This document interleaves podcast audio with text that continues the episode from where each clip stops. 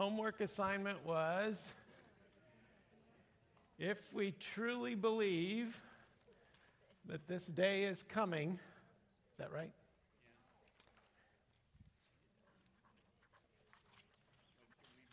What should we be doing?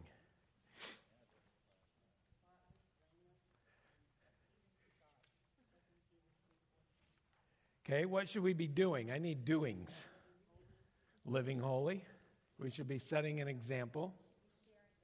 Sharing the gospel. One in the back. Memorizing scripture. Praying. How should we pray?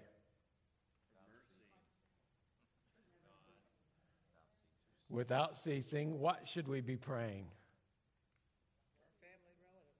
Families, relatives, salvation. Suddenly, our needs get pushed way to the bottom of the list.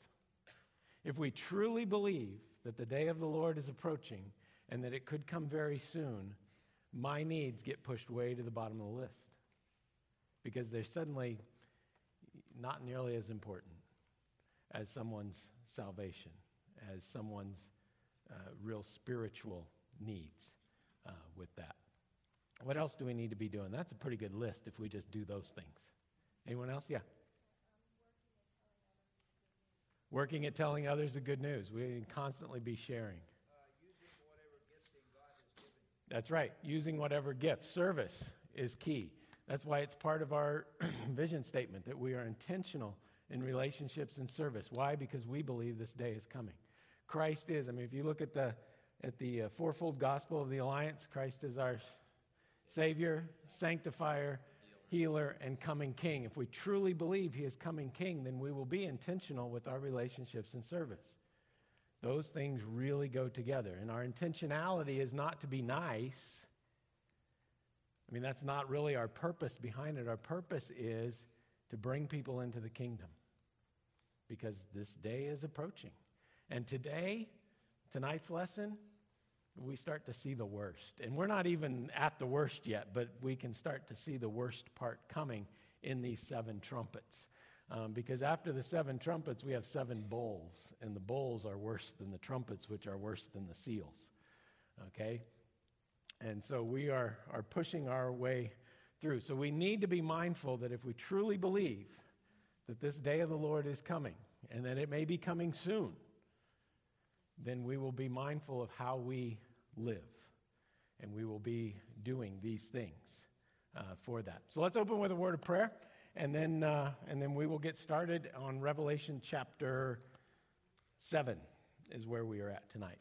Father, we are thankful that uh, you have let us in on this great mystery. Uh, Father, that, that your Son is coming, and that there is a gospel to be shared. And that, Father, we can look around us and see signs and wonders and, and, and see that this day is approaching. And in many respects, it's approaching quickly. Uh, Father, we know uh, that you are a God who is a God of mercy and a God of grace, but judgment is coming. So, Father, make us diligent. Make us diligent in the work of your ministry.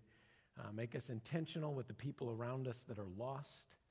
Uh, Father, make us intentional with serving those that need to know. Give us opportunities to share. Give us courage to share. Give us the words to share. Your word has promised us that if we get in those situations where we don't know exactly what to say, your spirit will take over and give us those words. Give us faith to believe that. And uh, we pray all that uh, in Jesus' name. Amen. Cold water, worst thing for a speaker but it's better than no water. Revelation chapter 7. No, if I chew gum, my wife will tell you my attitude changes and I get a little surly. yeah. When I, when I chomp gum, I, I get a little, yeah, a little overconfident, is what she uh, says.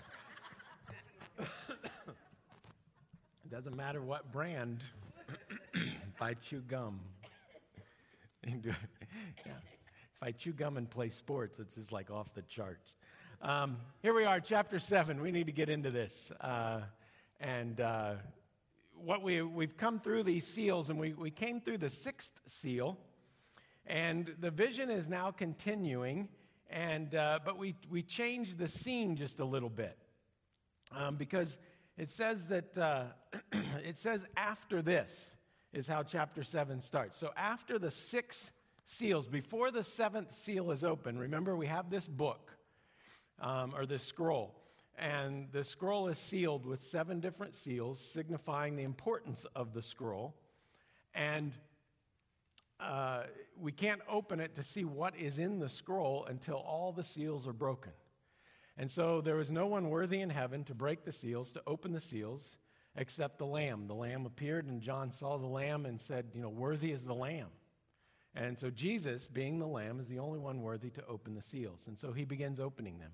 And supernatural things happen after each seal is broken or open or untied, however they did it. And so we see the first four were four horsemen.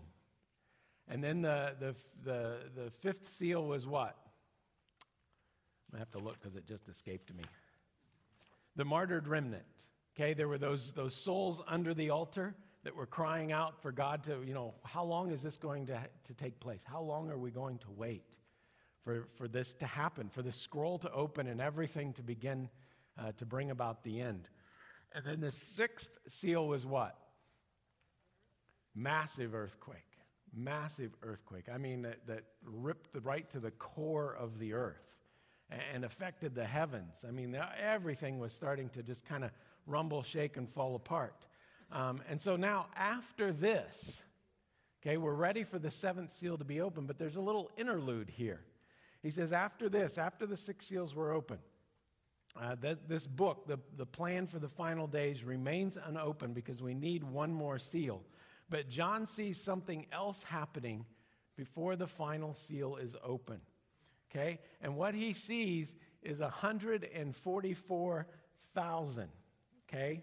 Uh, is, is what he is looking. He says, After this, I saw four angels standing at the four corners of the earth, holding back the four winds of the earth to prevent any wind from blowing on the land or on the sea or on any tree. Then I saw another angel coming from the east. Okay, so we have four uh, angels holding back the four corners of the earth. We have another angel coming up from the east having the seal of the living God. So he was carrying the seal, uh, whatever that, that was, the stamp or whatever. Um, he called out in a loud voice to the four angels who had been given power to harm the land and the sea Do not harm the land or the sea or the trees until we put a seal on the foreheads of the servants of our God. Then I heard the number of those who were sealed being 144,000 from all the tribes of Israel. Okay, so we have these four angels holding back the wind, and they were given power to harm. Okay, so these angels are, are right now, they're just being held back until it's time for them to go. And they're holding back the four winds, and then we have one angel coming in from the east uh, with the seal of God. Now, we don't know who these angels are. There's, no, there's not really enough there to tell us who they are, who they might be. It's just a messenger, a servant uh, one of the angelic beings that, that God used for this purpose. And the message was not yet. That's what he told the four, not yet. And so they couldn't do anything until they got the word go. And then they could move. Then they could set out. Um, and what was it that they were waiting for? What had to happen first? What did he say I, I need to do first? I had to place this seal on the foreheads of the servants of God, on the believers, okay? On the believers of God, the, the ones who were, were serving, who were following after God. Now, so that bids a question who are these 144,000? Now, if you were a Mormon, they thought that it was them, that the 144,000 was the Mormon church until they reached 144,001 member. Then they had a dilemma. I thought it was the Mormons. Is it the Jehovah Witness? I could be wrong. Let's go with the JW since that's all in. Okay, they thought they were the 144,000 until they reached 144,001. Then they had an issue. Then they started making tiers, and, and so, anyhow, they, we have to understand that this number as so many numbers in Revelation and throughout the Bible are, is not a literal number. It is a symbolic number. So the question now is what is it symbolic of? Well, let me give you just a quick little rundown on some of the numbers of Revelation, so that, and actually numbers of the Bible, that we can begin to get an understanding of the symbolism behind the numbers. Now, what I'm about to tell you is not biblical out of Scripture. I can't go to a verse and say the number three means because in Romans chapter 4, that doesn't exist. So, what we, what, what we come to is logic and reason. And logic and reason tells us that these numbers symbolize these things. Okay? And if you begin to plug this meaning into the numbers, you can begin to understand, and it does make sense. Um, but it's not hard and fast, okay? So some of the some of the numbers, the symbolic numbers, where number three is a symbolic number. You see three a lot in Scripture. What do you think three symbolizes? Trinity, Father, Son, and Holy, Holy Ghost, Holy Spirit. It, it is a divine number, and it represents divine things, godly things, like the Trinity. Okay? If you've taken the Truth Project, you know that they talk about um, the divine imprint. That there are so many things in our society, in our social order, that is really in threes. Um, and you can see it in the family the family, the, well, let's start with the Trinity. That's the first. And then that imprint is placed on so many things in society. You have the Father, the Son, and the Holy Spirit. In the family, you have the husband and the wife and the children. Okay? Um, even in our government, you have the, the president, the, the Congress, Senate, and judicial. Okay? The three branches of government. There, there's, there's three in just about every, and after you've gone through the Truth Project, you begin to see things in three. Even within the church, you have who's the head? Christ. Church leaders, congregation. Okay? You can break that down too to where you have pastors, elders, church. You, you begin to see the, the divine imprint, this three, which is a, a divine godly number. Then we have four. What do you think four represents?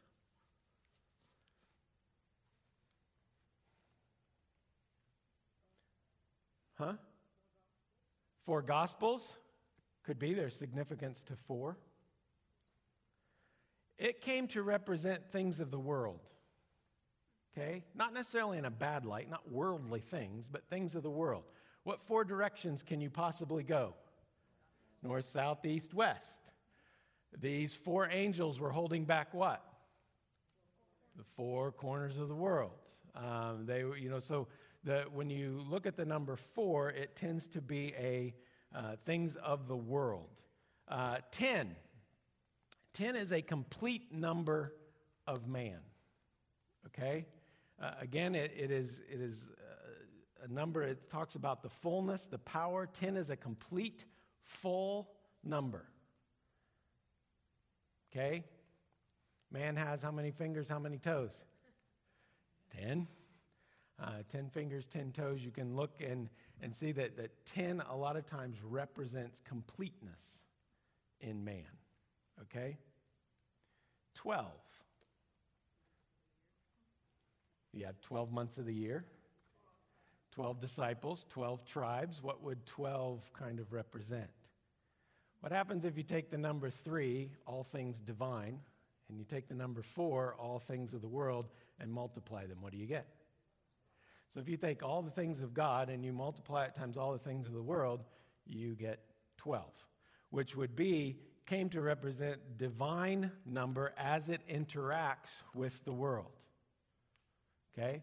So as God interacts with the world, we begin to see the number 12. So you have the 12 tribes because God interacted with the nation of Israel. You see God interacting in the New Testament with the development of the church and 12 apostles. Okay, so 12 uh, tends to be that, that number of uh, representing the divine as it interacts with the world. And it usually is representative of believers 12 tribes, 12 apostles, that sort of thing. Uh, the number 1,000. This came to represent the, complete, the ultimate completeness of God interacting in the fullness of man. Remember what I said about holy, holy, holy? Anytime something is repeated three times, it's done for emphasis, and it is the ultimate in holy. 10 times 10 times 10 is 1,000. So it's the ultimate completeness of man's interaction with God, with the world, okay, or God's interaction with the world.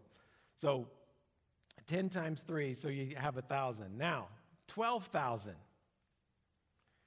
This is the number 1,000, which represents ultimate divine completeness, multiplied by the number 12, which was symbolic of organized believers 10 tribes, 10, or 12 tribes, 12 apostles. So if you have God's ultimate interaction with man times the representation of biblical man or the believers, you have 12,000. Okay? Now, yes, 12,000. It's the number 1,000, which represents the ultimate divine completeness, okay, of the completeness of God interacting with man at a complete level, multiplied by the number 12, which was symbolic of organized believers 12 tribes, 12 apostles. Okay? That's 12,000. Now,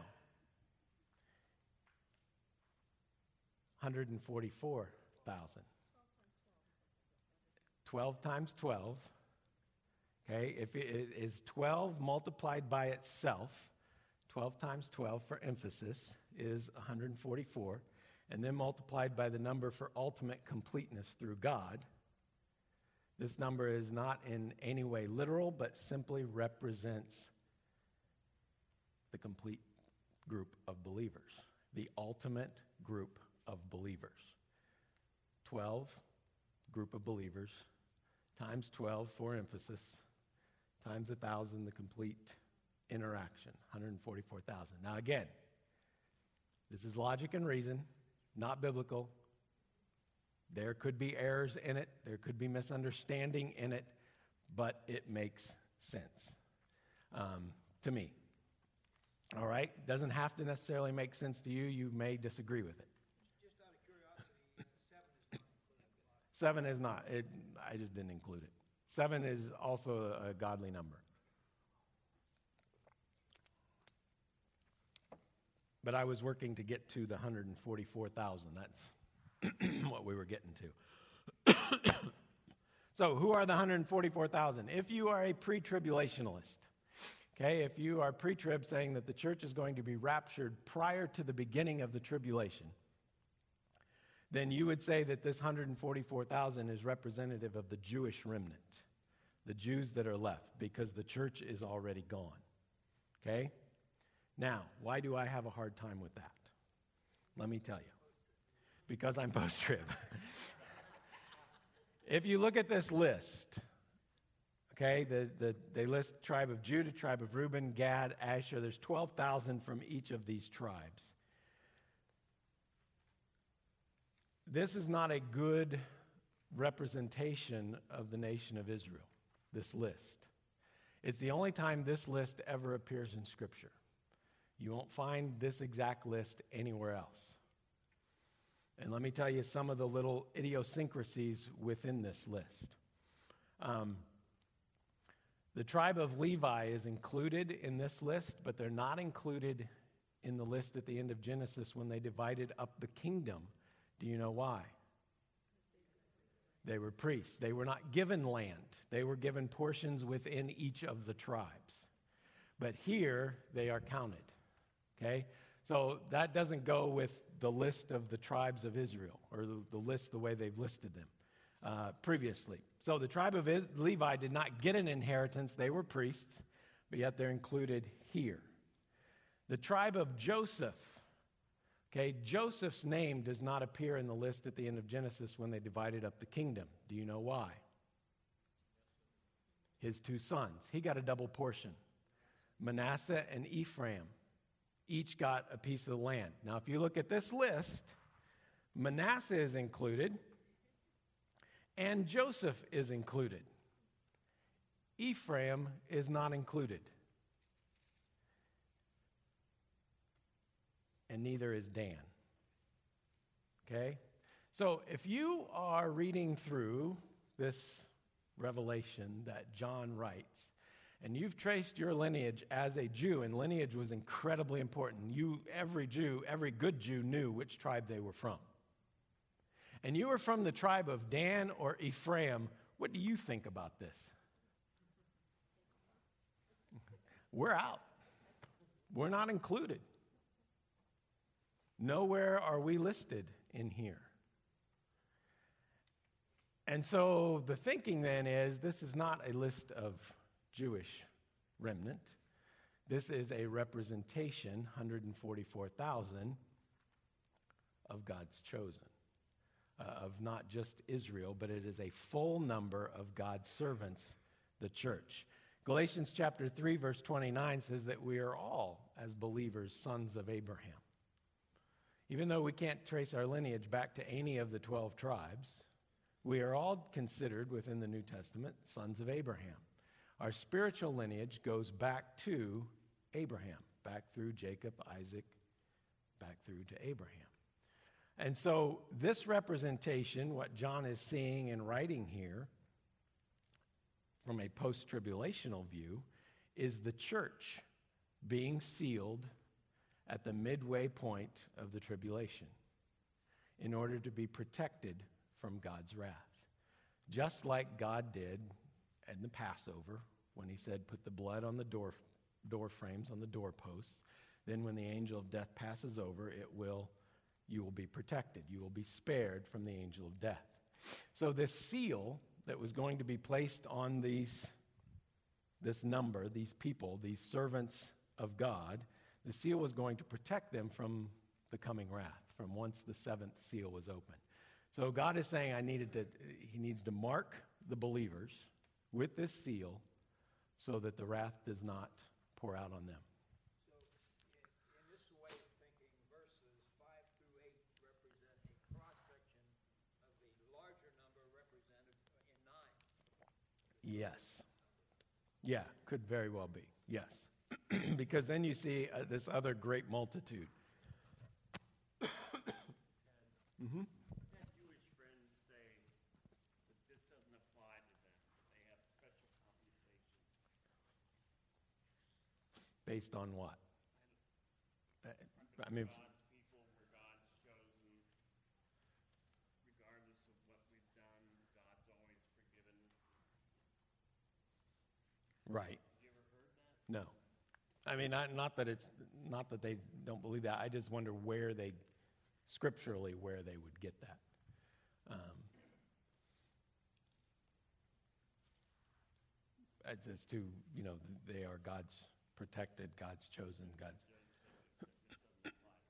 yeah. Well, they would say none of the New Testament applies to them.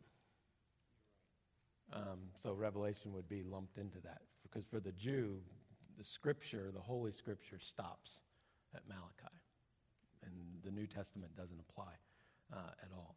So he sees this hundred that were numbered 144,000 that were going to be sealed, protected from God's wrath. Um, and then he looks and says, After this, I looked, and there before me was a great multitude, too numerous to count, from every nation, tribe, people, and language, standing before the throne and in front of the Lamb. They were wearing white robes and were holding palm branches in their hands. And they cried out in a loud voice Salvation belongs to our God who sits on the throne and to the Lamb. All the angels were standing around the throne and around the elders and the four living creatures. They fell down on their faces before the throne and worshiped God, saying, Amen. Praise and glory and wisdom and thanks and honor and power and strength be to our God forever and ever. Amen. And so here in verse 14, these, these uh, he said, I, these are the ones that have come out of the great tribulation, is what he says. I answered, uh, let me go on to 13. Then one of the elders asked me, These in the white robes, who are they? Who is this great multitude that no one can count from every nation, tribe, people, and language?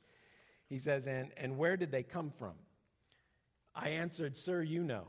And he said, These are, the, are, these are they who have come out of the great tribulation. They have washed their robes and made them white in the blood of the Lamb. These are the ones that have come out of the great tribulation. They either died during the tribulation and are now in God's presence, or died somehow, either during uh, you know that first three and a half years before the seal was put. Um, these were believers that would have died in the tribulation, too numerous to count.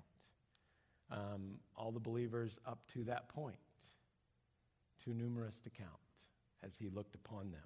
Um, and so, what John is really getting in this is a picture of the church in heaven. Uh, every nation, tribe, people, language standing before the throne and in front of the Lamb worshiping. And so he's getting this, this, this picture of what heaven is like with all the believers assembled. Um, and he says, These are the ones that came out of the tribulation at this point um, so far. Uh, and so what we have is two pictures of the church. The 144,000 is the picture of the church on earth. Okay? Being sealed, about to go through the tribulation. The ones, then the picture, the great multitude is the picture of church in heaven, worshiping, having gone through. Um, and soon, these two parts of the bride are going to be joined together with the groom. That's what we're getting to. That's what we're moving toward. Uh, the church in heaven and the church on earth being brought together uh, as one. Okay, so he gets this interlude, this little has to happen before the seventh seal can be broken because it's important that this, the, the believers that are left on earth at this midway point in the tribulation are sealed. They are protected. Um, that they have the seal of God upon them that will protect them uh, from what is about to happen. Okay, so we see in uh,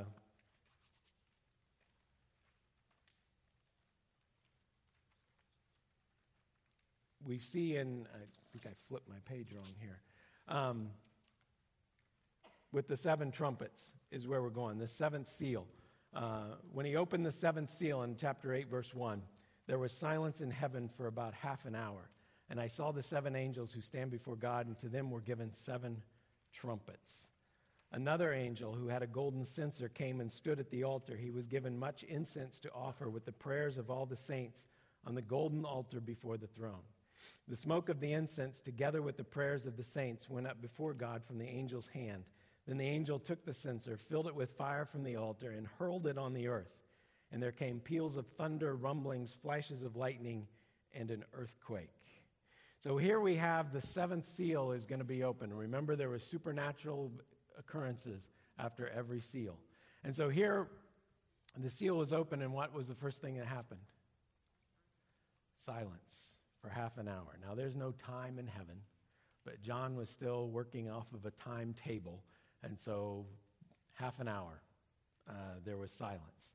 Uh, up until now, there had been a lot of noise in heaven.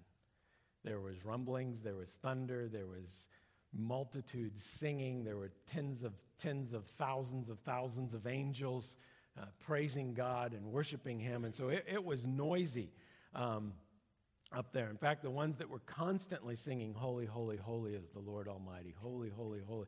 You know, it's just a, a, rumble around. And now, seventh seal, and boom, silence for half an hour. Have any of you ever sat in silence for half an hour?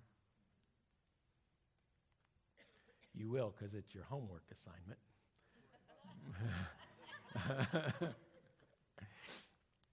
it's a long time. Silence is actually one of the spiritual disciplines. Silence and solitude, that there, there needs to be times that we get away and we are silent, that all outside noise is shut off and we focus upon God. Now, I don't know what they were focusing on here. Um, I mean, imagine that John is, is, is, you know, stepped into this doorway and all of these events have been taking place in front of him, and suddenly,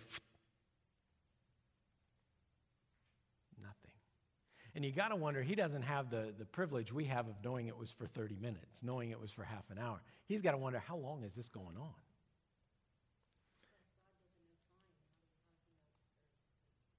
Uh, John knew it was 30 minutes. John knew it was a half hour. Yeah, he said it was a half hour. Now, exactly 30 minutes? I don't know. He says a half hour. Uh, Holy Spirit said a half hour, leading John to, as, as he writes this out. Right, overseeing it. So he's watching this, and suddenly, for what had to feel like a very long time, there was nothing. And I got to wonder what was going through John's mind. What was the anticipation of what, what, what, what, you, know, you know, all of a sudden everything just stops.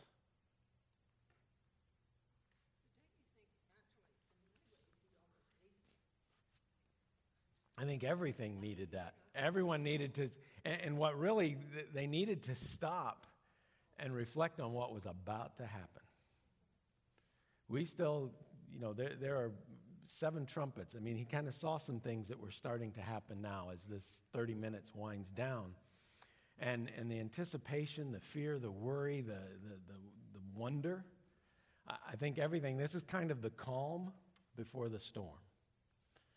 And, and when this seventh seal was broken or, or opened, uh, then seven angels were given a trumpet.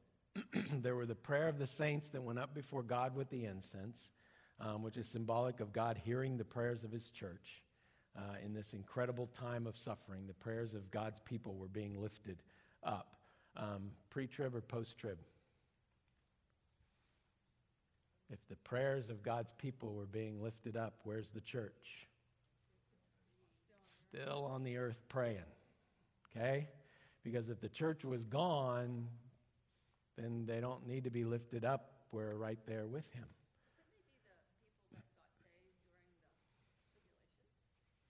How'd they get saved? Who witnessed? Yeah. Yeah, there will be come, people come to know the Lord during the tribulation, but how will they be if the church is gone and the Holy Spirit resides where? Then the Holy Spirit went to. So we're kind of leaning towards could he do it? Yeah, God can do anything. Um, I'm, not, I'm not limiting God in that. But, but also, and, and this is not exact science for any of us, but prayers lifted up can can just mean offered. It wouldn't have to mean position to another position. From one position to another. No, just, you're just praying. You're just praying, right? Um, for them, yeah, I'll, I'll take that. Um, and so we have this seven angels given the trumpets, prayers being lifted up. Then the angel takes this censer of incense, fills it full of fire, and hurls it at the earth. Um, and when it crashes into the earth, I don't know how big it was, but it crashes and makes an incredible impact. Um, and at this point, the judgment of God is starting. Uh, the judgment of God is starting. The angels begin sounding their trumpets one at a time. Uh, each trumpet is a plague upon the earth, and like the seals, there are supernatural events that follow. It is interesting that trumpets one through four are natural catastrophes that happen to nature, happen to the earth. Trumpets five, six, and seven are direct judgment on men. Um, so after the four, it gets really bad. Um, and it just keeps getting worse and worse and worse. So let's walk through these seven trumpets, see what it is that happens, uh, and, and what, uh, what is going to take place. Trumpet number one, chapter 8, verse 7. The first angel sounded his trumpet, and there came hail and fire mixed with blood, and it was hurled down upon the earth. A third of the earth was burned up, and a third of the trees were burned up, and all the green grass was burned up. Okay, so trumpet sounds, and there's hail and fire falling from heaven. And what does it do? It destroys a third of third of what?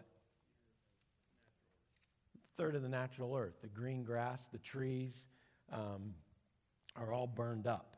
Uh, a third of the earth was burned up. Trees, uh, grass, vegetation of, of all kinds, a third of it is just gone. What kind of effect does that have on people? There's going to be a shortage of food because a third of those trees were fruit trees and edible. Didn't kill people at this point, but there's going to be, with hunger and starvation, third of the grass, there's going to be, yeah, the whole oxygen idea of, you know, and the smoke and, you know, that's going to have great effects on the air quality. I can see the hail as a natural catastrophe. How do you figure the fire? It affects nature. Not natural as in rain or snow, or but it, it's catastrophic to nature, is, is what I meant by that. Okay? So, livestock and all the grass eating animals, plant eating animals are going to be affected. Man's going to be affected um, because a third of that type of food supply is gone uh, with that. Okay? So, we have this firestorm uh, with trumpet number one. The second trumpet, the second angel sounded his trumpet in verse 8, and something like a huge mountain, all ablaze, was thrown into the sea. A third of the sea turned into blood, a third of the living creatures in the sea died, and a third of the ships were destroyed. Okay, what do we have happening here? How do you explain a fire mountain? Meteor. Meteorite, possibly. Um, is going to, to come and crash into the sea. This fire mountain thrown into the sea, it could be a, a possibility of a meteorite. Um, it could be sudden, boom, or with all the technology today, what do we tend to do? We tend to see that coming from way out there with all the telescopes and technology, and it really people could have been could be tracking it. We don't know the time frame for any of these. Uh, how long between the first and second trumpet? How long did it take for a third of all the vegetation to burn up before the second trumpet sounded? How long before or after the trumpet sounded did this meteor or mountain of fire crash into the earth, uh, into the sea? we don't know a time frame. So it could have been sudden, just down, or it could be something that God is giving as a warning here it comes and they're tracking it and watching it and, and trying to prepare for this, this catastrophe. So here it is, it hits a sea, it hits the sea, and a third of the sea becomes blood. A third of the sea creatures die, and a third of the ships are destroyed. How does this affect the earth, mankind? Shipping, food, again, our food supply just got hit. We lost a third of all the uh, food bearing vegetation. Now we lost a third of all the sea creatures. Um, the price at Red, Red Lobster just skyrocketed. Okay? You're not affording, uh, being able to afford Sunday lunch at Red Lobster anymore. Huh? Bankruptcy. Because um, a third of all the sea creatures are just gone, they're wiped out. And a third of all the ships, boats that are on the sea, so you've got now entire communities that, that build their uh, industry off the fishing industry, off of their port cities. Uh, third of that is just completely wiped out and gone, on top of all the vegetation that's wiped out. Okay? So trumpet one, trumpet two are slowly starting to really affect man. But we haven't hit man yet. Trumpet 3 in verse 10 the third angel sounded his trumpet, and a great star, blazing like a torch, fell from the sky on a third of the rivers and on the springs of water. The name of the star is Wormwood. A third of the waters turned bitter, and many people died from the waters that had become bitter. Okay? So now we have this fire star. Could be another meteor, could be, you know, we don't know. He's trying to describe what it is he's seeing, um, but this thing hits a third of the rivers and uh, a third of the rivers and a third of the springs and greatly affects the water supply. So the fresh water, okay, the sea, salt water, third of it wiped out. Now we've wiped a third of the fresh water out, which again is going to hit, hit man uh, very seriously with the water supply. This star was called wormwood, and it really means bitter. That's what the word means uh, that it makes something bitter. And it suggests uh, death and poisoning.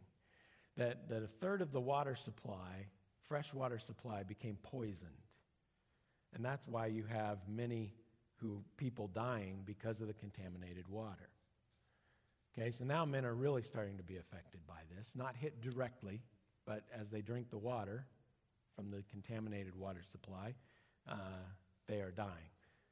So a third of the vegetation, a third of the sea creatures, a third of the ships uh, a third of the rivers and, and springs, uh, many people dying because of the contaminated water. Again, we don't have a timetable for how long this is lasting, how long it occurs. Um, but the fourth trumpet in verse 12 the fourth angel sounded his trumpet, and a third of the sun was struck, a third of the moon, and a third of the stars, so that a third of them turned dark. A third of the day was without light, and also a third of the night. Okay, so now we have a third of the sun, moon, and stars darkened, a third of the day and night had no light, and eight hours a day it was pitch black. Um, due to daylight savings time, we can't do it, but I was wanting to turn this pitch black in here, but there's too much daylight coming through windows and things to do it. Um, but if you literally turned off the sun and the moon could not reflect, and none of the stars were, were shining for eight hours, and it was pitch black. Have you ever been in pitch blackness? I mean, where you. yeah. Okay, see, that, that's not even close to pitch black. Uh, And if you go down to some of the caves, they'll turn everything off. yeah. Yeah, and you literally, I mean, hand right here and you can't see it. Eight hours. Uh, that's worse than 30 minutes of complete silence. Eight hours of darkness. And the rest of the time is dimmed because a third of the sun is struck and a third of the moon and a third of the stars, but then eight hours a day, it's all turned completely out. So the light is only operating on 66% power, two thirds power um, with that. And that that would impact growing, that would impact, I was wondering if it would impact, um, like the Very much with the moon and the stars impacting the tide. So every, everything environmentally is beginning to, to dysfunction. Um, it would be colder. I think the temperature would, would drop um, because the sun is not as bright and it's turned off uh, for eight hours. Okay? So we hit this fourth, and now suddenly there is, uh, as I watched in verse 13, as I watched, I heard an eagle that was flying in midair call out in a loud voice, Woe, woe, woe. Three times woe. What does that mean? It's important. This is, this is the ultimate of woe. Okay? Woe, woe, woe. To the inhabitants of the earth, because of the trumpet blast about to be sounded by the other three angels, it's about to get worse. Okay? Up to now, it was bad. Now the angel, the, the eagle's flying over. Whoa, whoa, whoa. I mean, that's really all he says. Whoa, whoa, whoa. He says that to the inhabitants of the earth. Okay, because of the trumpet blast. So, what is about to happen is even more severe and directed to man. And as we read through them, we will see that they are demonic in nature. Okay, so now the demons are getting involved in the judgment um, with this. So, woe number one, trumpet number five, chapter 9, verses 1 to 12. It also takes longer to describe what happens in these last three. The fifth angel sounded his trumpet, and I saw a star that had fallen from the sky to the earth. The star was given the key to the shaft of the abyss, or the pit. When he opened the abyss, smoke rose from it. Begin to try to get this picture in your mind.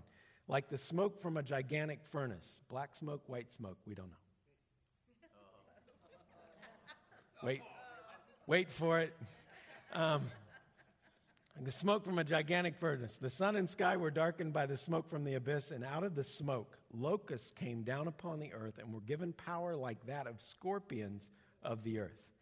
They were told not to harm the grass of the earth or any plant or tree, but only those people who did not have the seal of God on their foreheads. They were not given power to kill them, but only to torture them for five months. And the agony they suffered was like that of the sting of a scorpion when it strikes a man. During those days, men will seek death, but will not find it. They will long to die, but death will elude them. Star falling from heaven. What could this be? Okay, turn, this is one explanation. Uh, turn to Ezekiel, Old Testament, after Jeremiah, Lamentations, Ezekiel chapter 28.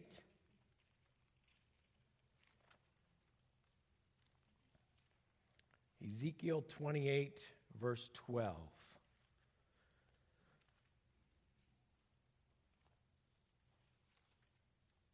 Now we'll go with verse 11 because there's no real good break between 11 and 12. The word of the Lord came to me Son of man, take up a lament concerning the king of Tyre and say to him, This is what the sovereign Lord says. You are the model of perfection, full of wisdom and perfect in beauty. You were in Eden, the garden of God. Every precious stone adorned you ruby, topaz, and emerald, chrysolite, onyx, and jasper, sapphire, turquoise, and beryl. Your settings and mountings were made of gold. On the day you were created, they were prepared. You were anointed as a guardian cherub, for so I ordained you. You were the, on the holy mount of God. You walked among the fiery stones.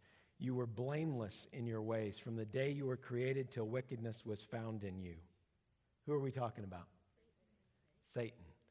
Lucifer, the angel, archangel Lucifer, who was adorned brilliantly with all of these precious stones, um, full of wisdom, perfect in beauty. Many believe that Lucifer was the uh, worship director, if you will, of heaven. He led the angels in worship, um, and he was close to the throne, always around the throne of God, bringing worship uh, to him, and adorned in incredible uh, beauty, uh, bling to the nth degree.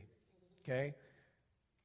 Verse 16, through your widespread trade, you were filled with violence and you sinned. So I drove you in disgrace from the mount of God and I expelled you, O guardian cherub, from among the fiery stones. Your heart became proud on account of your beauty and you corrupted your wisdom because of your splendor. So I threw you to the earth. I made a spectacle of you before kings. By your many sins and dishonest trade, you have desecrated your sanctuary. So I made a fire come out from you and it consumed you, and I reduced you to ashes on the ground in the sight of all who are watching. All the nations who knew you are appalled at you.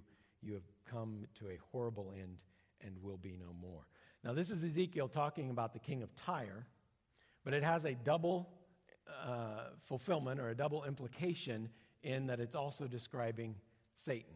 And here, Satan is hurled to the earth uh, in this. And so, what, what John may very well be seeing and when this fifth trumpet is this star falling from heaven, he could be getting a glimpse of Satan being cast down uh, to heaven.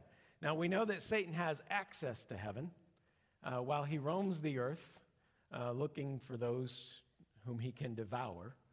Uh, he can go back and forth between heaven and the earth. He can stand before God, and we know that he does. We read the book of Job. He's there arguing with God over Job's faithfulness, and he does that with each of us.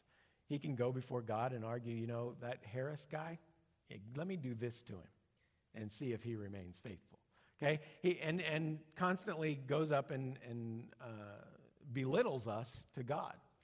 And, and Jesus defends us. And God will not allow anything to come to us that he knows we can't handle. Um, and so here Satan is going back and forth. Maybe at this point, he is cast out and he doesn't have access to heaven anymore. At this point, God's fed up and said, You're done. You're out. Go. And so when he falls, when he comes, he opens the pit. He's given permission to open the pit. And we can read in verse 3 that a host of demonic locusts attack men like scorpions with the sting of a scorpion. They're, they're going around uh, and attacking. Uh, they come from the abyss, which is this uh, where the demons live, um, also connected with Hades and Sheol, which we talked about earlier with our timeline. Um, they were told not to destroy the grass. Thought the grass was already destroyed. A third of it. They weren't allowed to touch the other two thirds. Okay, don't do any more to the grass. Um, has significance somehow. Um, God is sovereign, is the lesson we can learn in this. What God says goes. He destroyed a third, you're not allowed to do anything else. And so he is calling the shots. Even as Satan is doing what Satan wants to do, he's still under the authority of God. And that is important for us to remember. That today, Satan still, as, as much power as he has, he is still under the authority of God. He's not more powerful than God. And so, greater is he that is in you than he that is in the world. The Holy Spirit in you is more powerful than the devil roaming the earth. Okay? And so we can conquer, we can overcome. We have that promise that there is power beyond our human abilities overcome the onslaught of the enemy, uh, the, the tricks and the, and the cunning and the craftiness of the devil. So God is sovereign. Only those not sealed, the unbelievers. But they said, don't kill them. You can torture them for five months. Now, why five months? Five was not one of those, you know, revelation numbers we kind of toyed with and played around with a little bit. Why five months?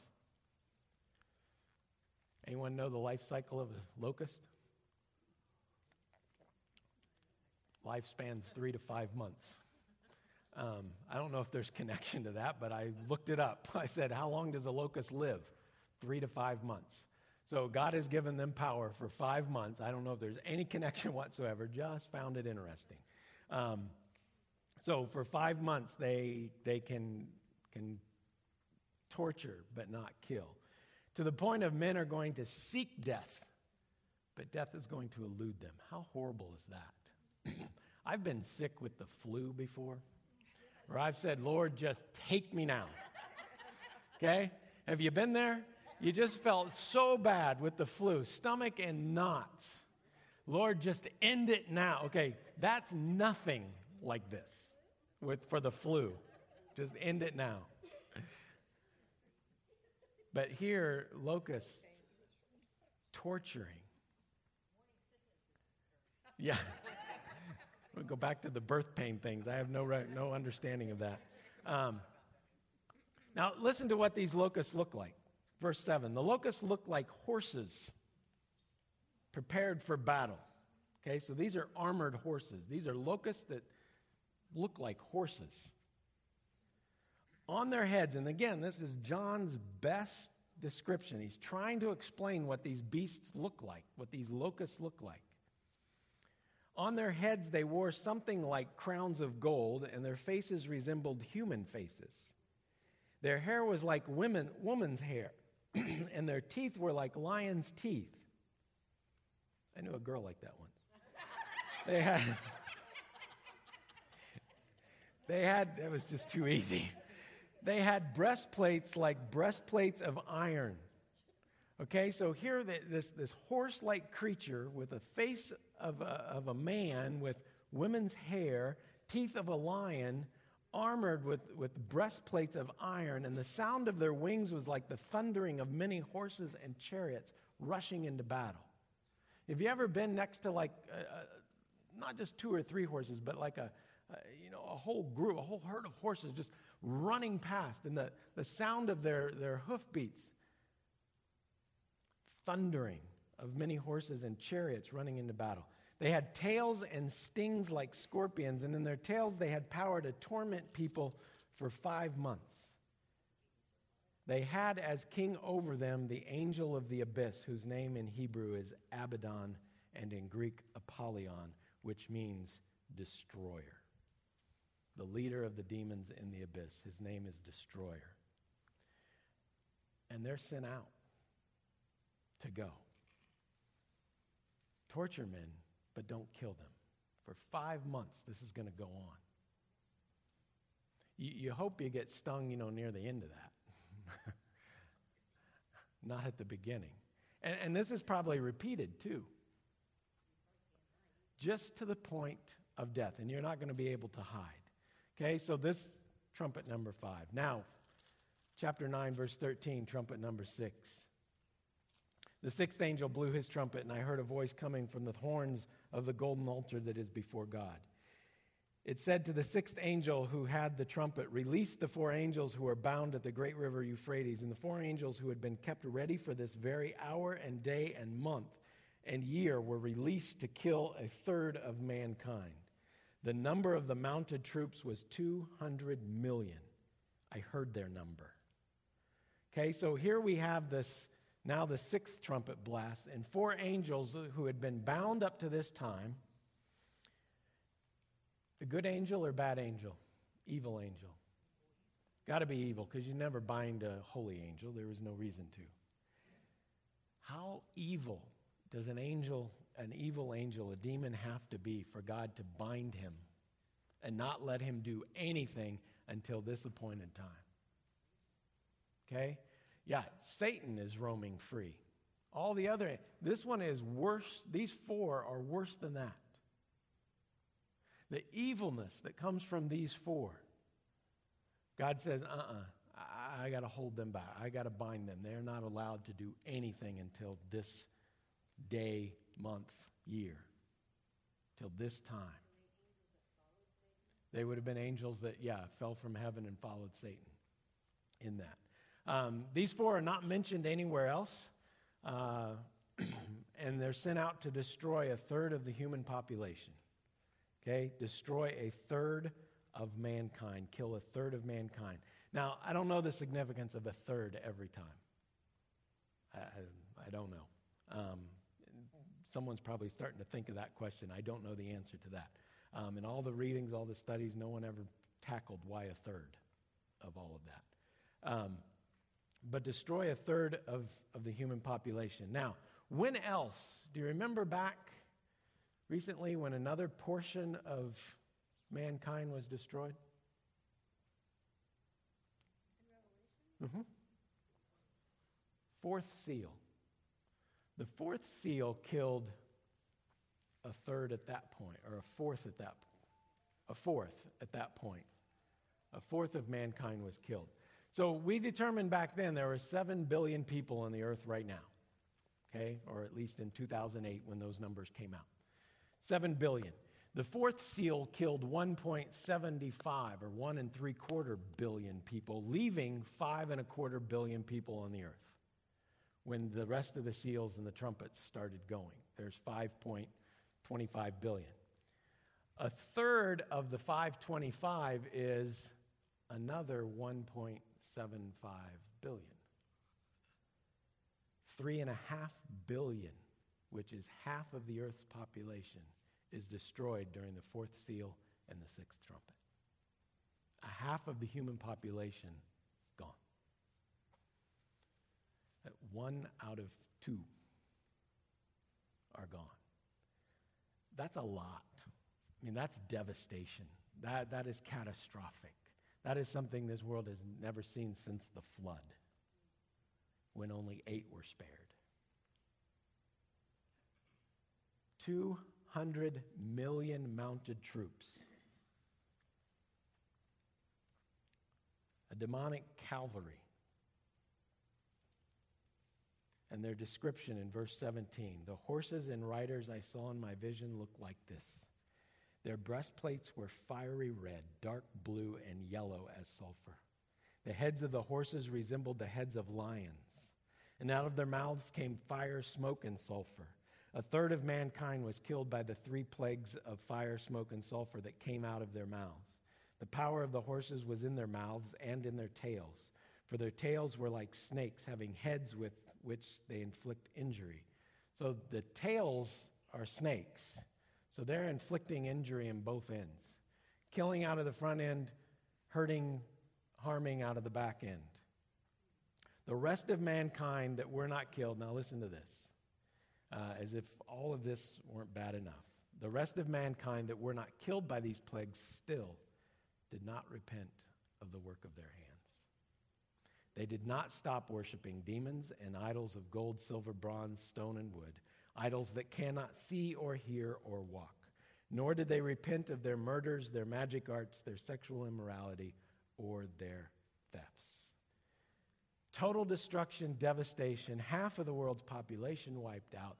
The sea, the vegetation gone, destroyed, earthquakes, rumblings, uh, still hard hearts. Still hard hearts. Still did not turn. They were still unrepentant, continued on as they had before. That's pure evil.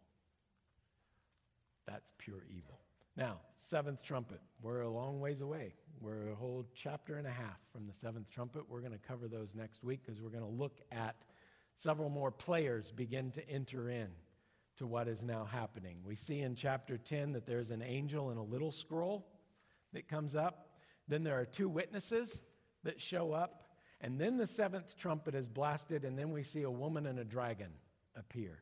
And so next week, we are going to uh, we're going to walk all the way through the that and then in chapter 13 we see that there's a beast out of the sea so we're going to begin looking at these new characters that arrive on the scene that, that, that kind of encompass the seventh trumpet and what is going to happen okay so here is your homework what sorry it's 1115 11:15. Chapter 11:15 is the seventh trumpet, not 10:15. Thank you. Okay? Here's your homework. I want you to sit in silence for 30 minutes or as long as you can. And not just for the art of sitting there, but I need you then with a pad of paper and a pen or pencil write out your thoughts during the 30 minutes as you are, okay, I need you to pray before this. It's not just sit and go, it's you need to pray. Okay, pray that, that you know, clear your mind. Pray that, that God uses this 30 minutes, speaks to you this 30 minutes, and I want you to take 30 minutes of complete and utter silence. You can leave the lights on. I'm not going to ask for darkness. Okay, but if darkness helps you, then you can't write in the dark. Um, I want you then to record what is it that's, what is going through your mind. You will find good things coming in and you will find bad things coming in. Okay? Understand that there is a battle going on. And it is a battle of ideas, it is a battle of our mind. Romans chapter 12. Do not conform any longer to the image of this world, but be conformed by the renewing of your mind, because this is where the battle takes place in our ideas. And so, this discipline of sitting down and allowing God to speak and show us the good and the evil that really resides within us, and begin to see where, where is my mind going and where does it need to go? Where does God want to direct it? Yeah. I wondered, I wonder if you're, um, you know, there's people that, like, when you got to the end and, and they still, seems like they shook their fist at God or something, they still didn't repent. Like, I wonder how many people, you think people, I mean, you know, but, like, did they attribute all that to God? Like, I think of sometimes all the natural disasters, these big. I think there was enough stuff here that, that they would know it wasn't just natural disaster. Yeah. And the fact that people that were going to church didn't have that effect. I mean, the, the ones who were sealed weren't touched by any of this that was going on. So, well, Would it be okay to take your thirty minutes, like taking a walk sure. down the? Um, if you can have silence, If it's silent, well, I mean, there might be birds, if you can have silence. I, because I think a lot of is if we, if we take the walk, we will be distracted. Uh, because it's not only 30 minutes of silence, it's 30 minutes of uh, doing nothing. I'm not, I'm staring at a wall or a pad of paper um, with that and, and truly focusing upon who God is in that midst and what it is He's wanting to do. Because I think that's what happened in that 30 minutes. Everything, I mean, you know, if, if a lot's going on and suddenly something stops, you turn and look at the leader, do you not? What's happening next? And I think in that 30 minutes of silence, everything focused towards the throne. And, and that's what we need to be able to do in that. Okay? Uh, through 14. We're going to go into 14. I don't know that we'll get all the way through 14, but. And then we have the seven bowls after that. That gets really bad, as if this wasn't bad enough. Okay? Let me pray for you. Father, we are thankful again that you are a God of truth, that you have seen fit to give us your truth. Father, you've seen fit to give us a glimpse of the end, of this day of the Lord, of this coming of, your, uh, of our Savior, of your Son. Father, I pray that we would ready our own hearts, that we would not be caught unawares, that we would not be caught off guard when, when the events begin to happen and that things begin to unfold. And Father, that we would be diligent and that we would gain a sense of urgency in our own lives for this day. Father, I pray for protection for those 30 minutes, that you would truly speak, that we would hear from you. I don't even know what we might hear. But Father, each of us need to get a glimpse of what you are asking of us, what you are going to do. Reveal yourself to us, fresh and new. Father, that this may become a discipline we take on on a regular basis. Father, speak. And I pray that your servants are listening, that we would hear what the Spirit says. In Jesus' name, amen.